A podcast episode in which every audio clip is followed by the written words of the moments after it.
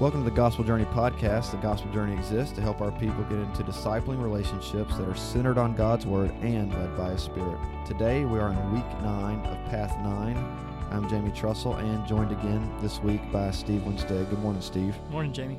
Well, excited that we are going to be finishing Second Timothy uh, this week. It's certainly been a uh, blessing for me to study this and, and do this podcast with you, Steve. Hopefully, it's been blessing our Gospel Journey groups as well. And let's just read these first two verses and really focus in on this idea of, of Paul's call. Remember, last words, last at least recorded words, it, last chapter, as we have it broken down, of his last recorded words. And so these are uh, these are words we need to weigh heavily. This is what Paul is selecting as the final things I'm telling Timothy. So let's read these first two verses, Steve, and look at this idea of preaching the word. I solemnly charge, I'm reading Christian Standard, I solemnly charge you before God and Christ Jesus, who's going to judge the living and the dead, and because of his appearing in his kin- kingdom, verse two, preach the word. Be ready in season and out of season. Rebuke, correct, encourage with great patience and teaching. A lot there, Steve, in verses one and two. Yeah, a lot here, and Paul quickly gets to the primary responsibility of a leader in the body of Christ, of, of what a disciple is to do. And he jumps right in for his last charge. What he wants Timothy to remember is this idea of preach the word. And it sounds so simple, but it's yet so powerful. And to live faithfully to that is a, a life that's really transformed, that we live by the word, that we preach the word. And he's going to give, he's going to tell him preach the word, and then he's going to next lay out how you do that. So this is important for anybody in a Gospel Journey group, because what are you bringing people back to as you lead them to the Word of God? You're continually tethering them to that, and that's what he's telling Timothy to do. So he says, be ready in season and out of season, which is an interesting phrase, but right. I, I take that just to mean, hey, always. At all times. All times. Be right. be prepared. You You do not know when the opportunity to speak the word into somebody's life will come. That's right. And, you know, expand upon what you said, which I completely agree with. It even goes beyond, if we take uh, Second Timothy chapter two, verse two, and overlay it onto here, where he says, teach others who will be able to do so uh, as well. You know, faithful men will be able to teach others also. Uh, what does that teaching, what does what does preaching the word really entail? Well, he gives some modifiers here. Right? Rebuke, correct, encourage. Mm-hmm. Rebuke, correct, encourage. That's for every Christian. Yeah. One another in relationship, church member to church member, leadership to members, leaders to one another. I mean, this does not discriminate against who should be doing this and, and how we should. I think what's interesting is how we should be using the Bible. And a lot of times we want to use it to encourage. We want to use it to tell uh, some truth or get some good insights, but it's very clear. Rebuke, correct, encourage. Yeah. And, and the, the word he uses here, preach, you know, in our context, we think of preaching from the pulpit. That's how we use that word right. commonly. The, the the word literally translates as herald, uh, mm. to proclaim. That's so the, good. So the idea is that all of us are to proclaim. So this is for that's every right. single believer. So some may hear this and go, preach the word. Well, that's for the, the person who's called to the that's pulpit right. That's ministry. That's Kenneth's job. Yeah. N- this is speaking to all of us, and he gives those, like you just said, um, preach the word, be ready in season and out of season, r- reprove. Um, that that's a pretty powerful thing that we do with the word. Oh yeah, and it, and this goes back to some things I, I know we've already mentioned, but uh, there's there's no reason not to repeat it because it's important. Is normal Christian living should necessarily necessarily include correcting one another's lives via the explicit word of God. That's not legalism.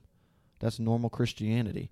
It becomes legalism when, A, we start commanding people things that aren't in God's word, or B, we attach God's love and affection to someone's, or, or favor, earning something from God to their behavior.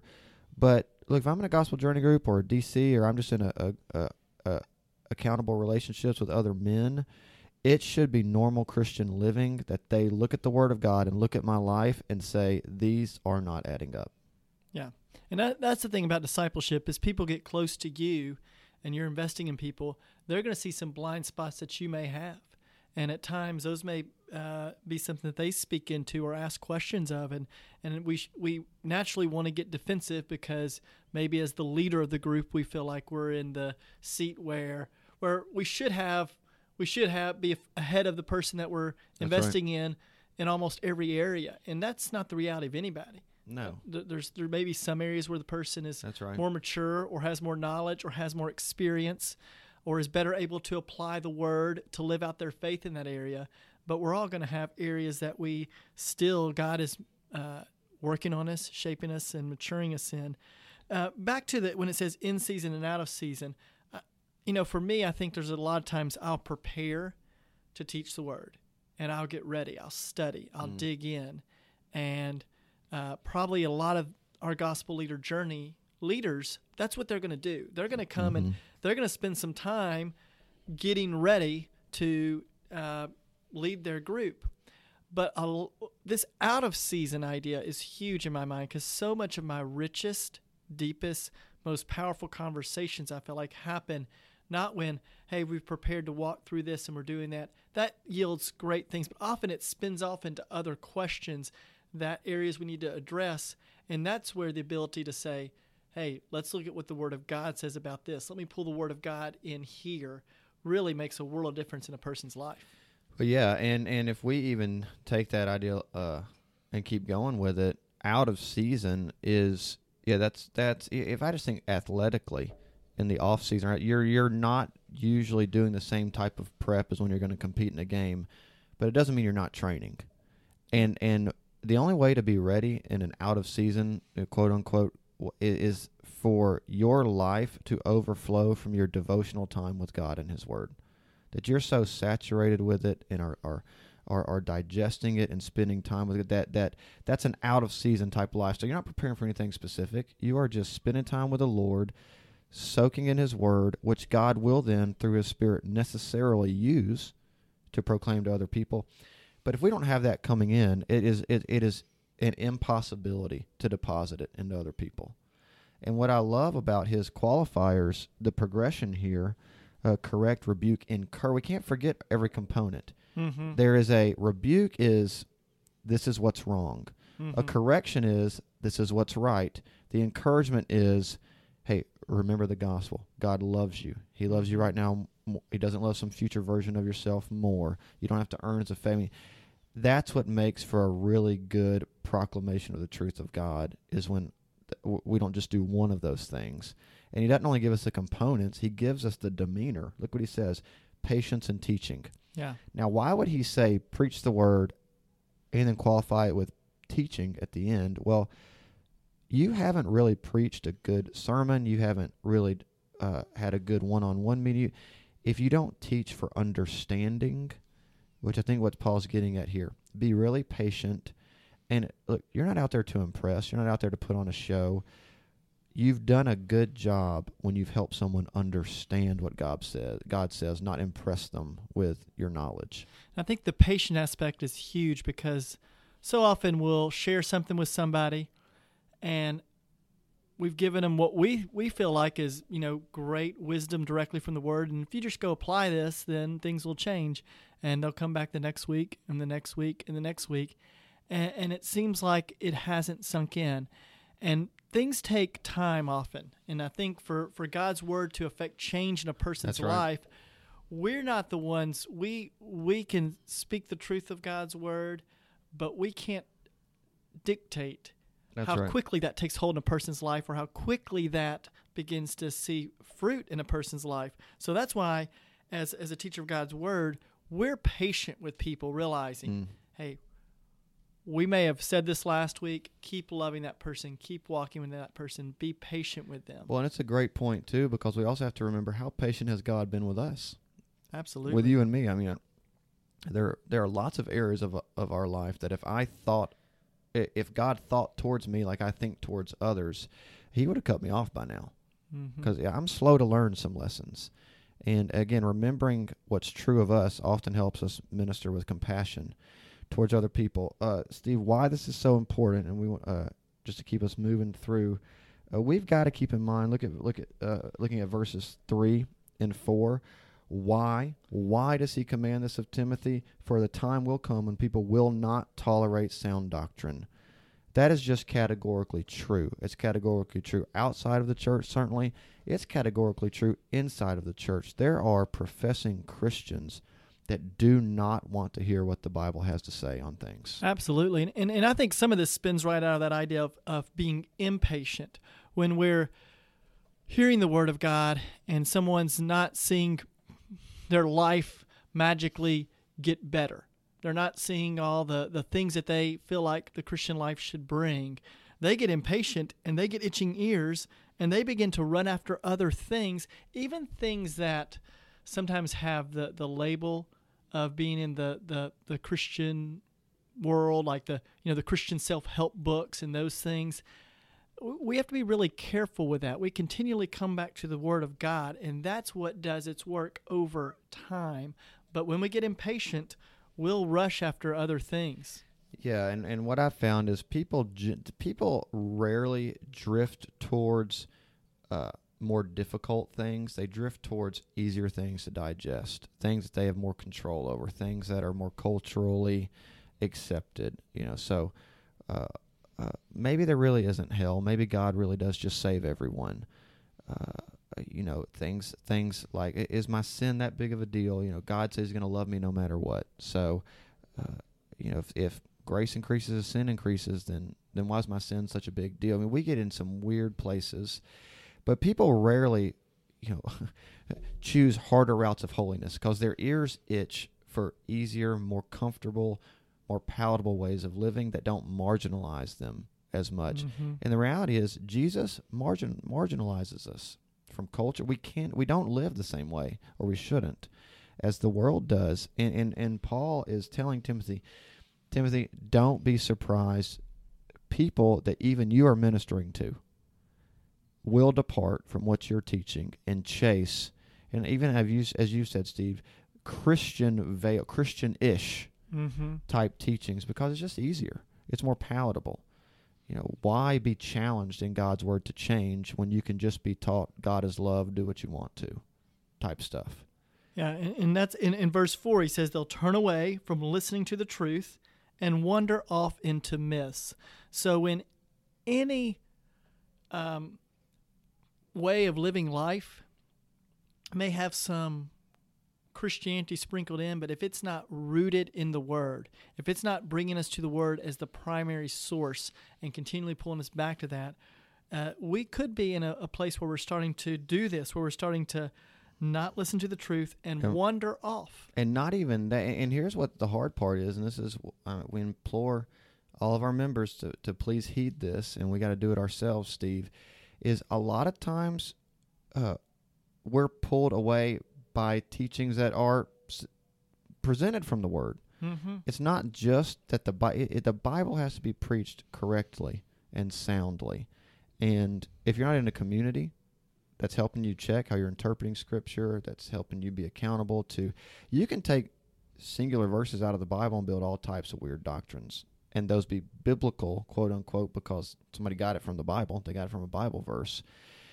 But if we don't take our own devotional lives and our studying of the Scriptures seriously, uh, some of us won't be able to help but to be true, because some of the stuff's appealing. And if we can't discern it, not just are they talking about the Bible, or are they talking about the Bible truthfully, that's going to get us in some dangerous places. Yeah, and, and this idea of itching ears, I think it's, it has to do with this idea of we're we know what sin is, but we're wanting something, we're wanting to head towards sin perhaps, and we're want, our ears are itching for somebody to tell us it's okay. It's okay. That's right. You can you can go that direction. That's right. It's it's, it's really not that bad. Head on that direction to place a blessing upon you heading into uh, sin that'll that'll dominate your life. That's right, and that's a great point, that that's in us to kind of want our sin to be endorsed. Uh, we're going to move... Uh, I just want to look at one thing uh, real briefly, verse five, and then, Steve, verses six, seven, and eight. I mean, that's some of the most emotional verses in the Bible. Mm-hmm. Outside outside of Jesus, you know, weeping over Jerusalem, Paul weeping with the Ephesian elder. I mean, this is this is soaked in sadness and emotion in verses six, seven, and eight, but also celebration. But before we get there, verse five, just a word of encouragement. He, here's what he tells Timothy at the end of verse five. Fulfill your ministry. Mm-hmm. I love that. Amen. Timothy's not called to fulfill Paul's ministry, and, and none of us are called to fulfill anybody else's ministry. The Bible says fulfill your ministry, which it means, A, we all have one, right? And, and, and B, asking the Spirit to discern, okay, God, what is it that you've called me to do? Me, individually, and fulfill that. Doesn't matter if that's different from somebody else or if it doesn't get as celebrated as someone else. Fulfill your ministry. And in our Gospel Journey groups, great question. You know, what have we? What do we feel the Spirit's called us to? What what unique area in serving the body of Christ? What unique people group or or evangelistic purposes do you think God's called you to? Is fulfill your ministry. That's a a great point. Right before that, he says, "Do the work of an evangelist." And I think that's a you know a clear call that for all of us, um, being a faithful evangelist to scatter the seed of the gospel, is it, it is a work. We we have to keep it before us, remind ourselves of it. But I think it's fulfill your ministry. It's your gifts, your passions, how God has wired you, the opportunities He's put you in. You be faithful to herald the gospel in those those arenas. Yeah, and and and. You know, we all, uh, some people are gifted with evangelism. Absolutely. We all have the duty of evangelism. Yeah. Just like some people are gifted to be single, but if you're not married, you have the duty of being single. And, and so we can't pawn this off as, well, I'm not a gifted evangelist. Well, okay, well, welcome to the club, but we've got the duty of evangelism, even if we don't have the gifting. Yeah. Yeah. It seems like more, very few people that I talk to ever say they have the gift of evangelism. I know some, and you can usually spot them pretty quickly, but it's something we're all to do. Um, As you, I've heard you say before, hey, you want to get people feeling bad about themselves. Talk about evangelism, because right. we all one hundred percent conviction rate. Yeah. yeah. So we're we're not saying it for that reason, but it is an encouragement that it is work. We do it, and we do it. We fulfill the ministry that God has put before us. That's so right. uh, our evangelistic work may not be to go save thousands. It's to be faithful to herald the gospel and scatter that seed and allow it to work. All right. A couple things before we we we. Uh, finish up here, Steve, that I want to look at uh, in verses six, seven, and eight, especially this idea of fight the good fight. Let me read those verses, though, before we comment on them, just so maybe we can feel.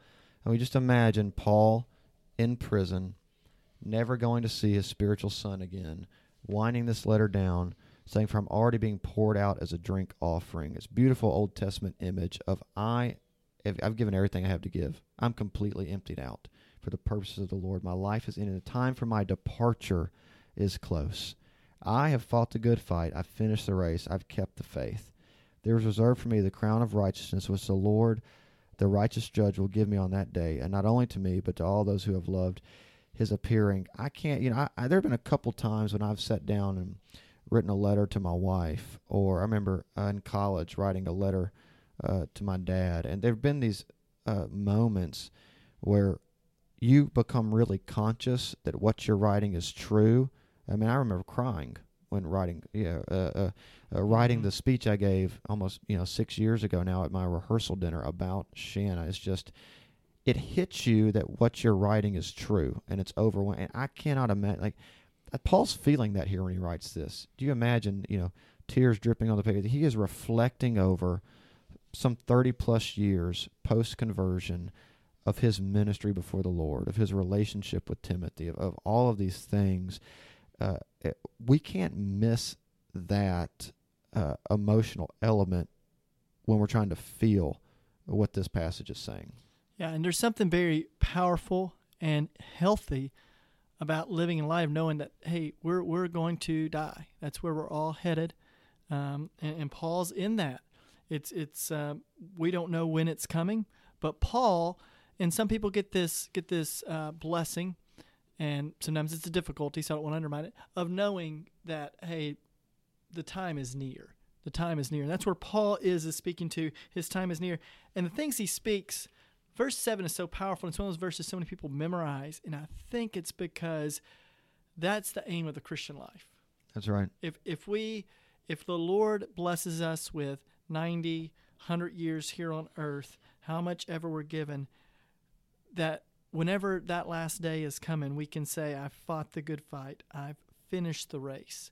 I've kept the faith. And, and that's more and more my greatest desire has been, can I just be faithful, God? Can, can I? Right.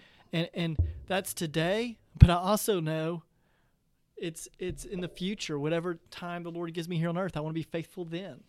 And and look, this hit me or earlier this year. Well, I guess we're twenty nineteen, back uh, at late twenty eighteen. Of just going, and, and while relatively I am young at thirty-five, I just I sat back one day, uh, and I went, man, if I keep doing what I'm doing, and I'm on my deathbed at eighty or whatever, and I, I'm going to look back with sadness and regret in a lot of areas because I have been in spiritual autopilot. I've mm-hmm. been in autopilot with leading my family. I've and I just went, I don't want that. Like I don't I don't want I want to say verses like this and them be true at the end of my life. Not just some slap it with a Christian bumper sticker. No, I want it to be true. And and just a word to all of our Gospel Journey groups is, like, if we don't make changes, if we don't take this seriously, you know, the gospel is not opposed to effort. It is opposed to earning. Absolutely. It's not opposed to effort. Uh, we're not going to be able to say these with with any sense of integrity at the end of our life. And and it it's a worthwhile, though very hard and and s- sad exercise. It brings some shame sometimes. I think good shame. Shame's not always bad. Paul says there's a grief that leads to godliness. It's Absolutely. Okay to feel shame. You know, I think we try to tell people you should never feel. No, you should. Mm-hmm. You should feel shame and should feel guilt over sin. And that should drive mm-hmm. you to the cross where you realize you're loved and forgiven. But, you know, what, if anything, do we need to start changing now so that we can, with integrity and the wonderful peace that Paul has right here, one day look back and say, I did. I finished the race. He says, I fought the good fight. Was the, you know, and that, that's so powerful because what you're describing there, it, it's a fight. You know, life isn't easy. You no. ne- Nobody ever looks and, and you goes, lose some rounds, just like any boxing yeah, match. You lose some rounds. Nobody looks at a fight and goes, that sounds like an easy thing. It sounds daunting. Anybody going into a fight has uh, fear in them. And there's there's there's a healthy fear of, I want to be faithful to the Lord. Uh, I, I don't want to waste this life the Lord has given me, and it's worth fighting for. And and I relate to that. I you know, there, it's easy to hit autopilot in so many areas.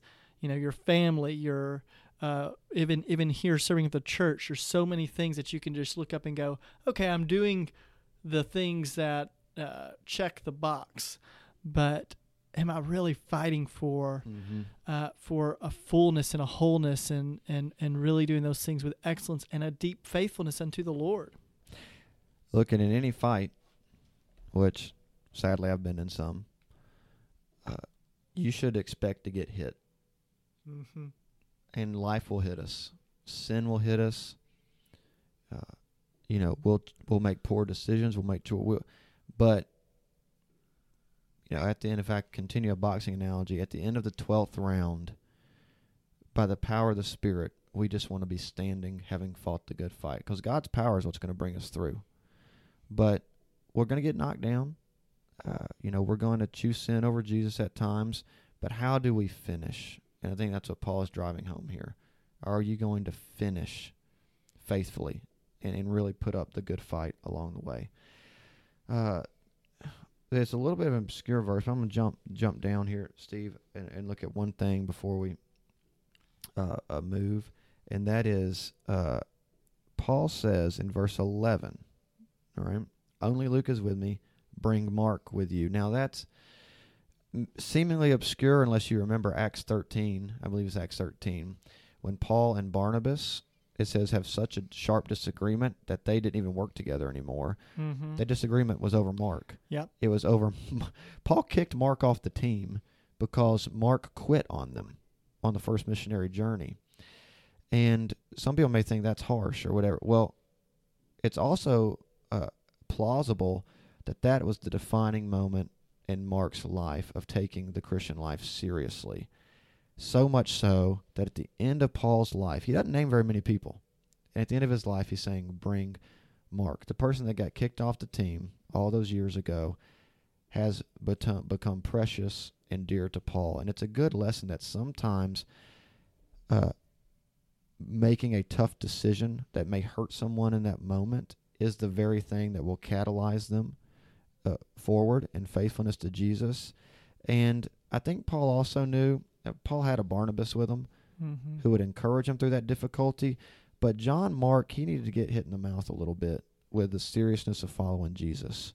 And I think that that blow delivered by Paul very early on may be the very thing that caused Mark to be so precious to him later in life. Absolutely, and it's it's easy, and, and I even have a tendency to do this in, in groups when we when people confess or talk about struggles, just to, hey, we're okay, we're forgiven, and speak things that are true, but in speaking them truth, we're doing so sometimes in a way that lessens how hey, serious it is, how serious it is, yeah. and how like you need to go and fight this and go to war with this.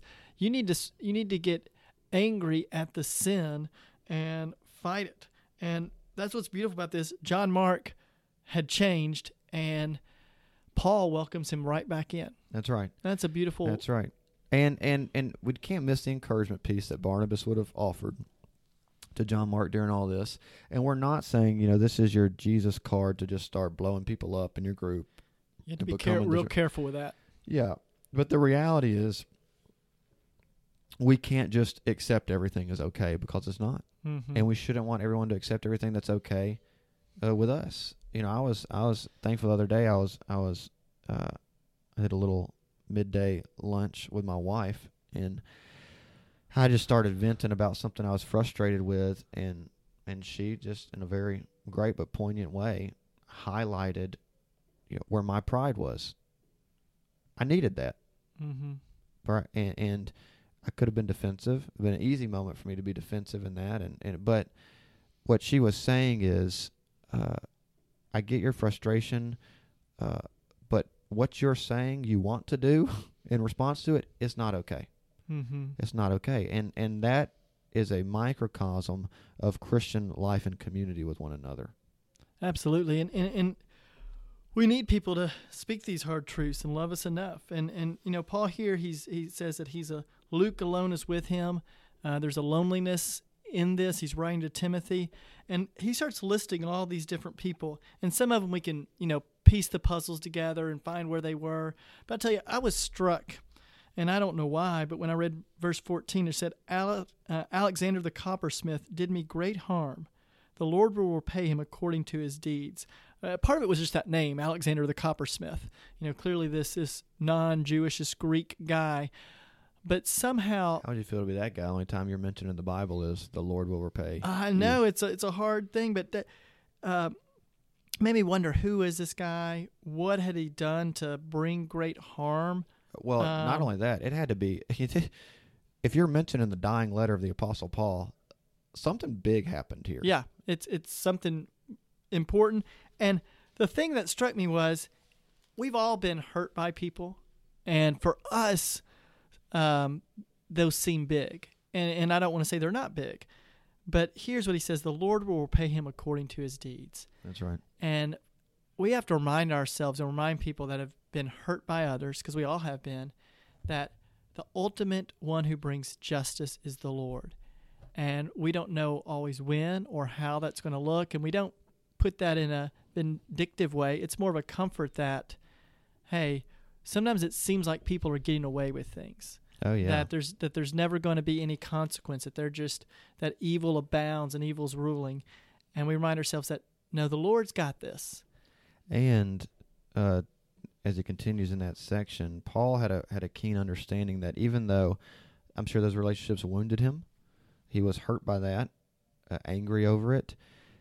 Uh, at the end of the day, we don't actually need, and, and that word's key. We don't need any other relationship other than our relationship with the Lord Jesus. Verse seventeen, the Lord stood with me mm-hmm. and strengthened me so that I may fully preach the word and all the Gentiles might hear. So I was rescued from the lion's mouth. Uh, certainly God created us to be in relationship with others, and it's part of who we are as humans, that that is a big component of us. But if any relationship reaches the degree of I need it, and it's on the same level as that of Christ, it becomes codependent and idolatrous.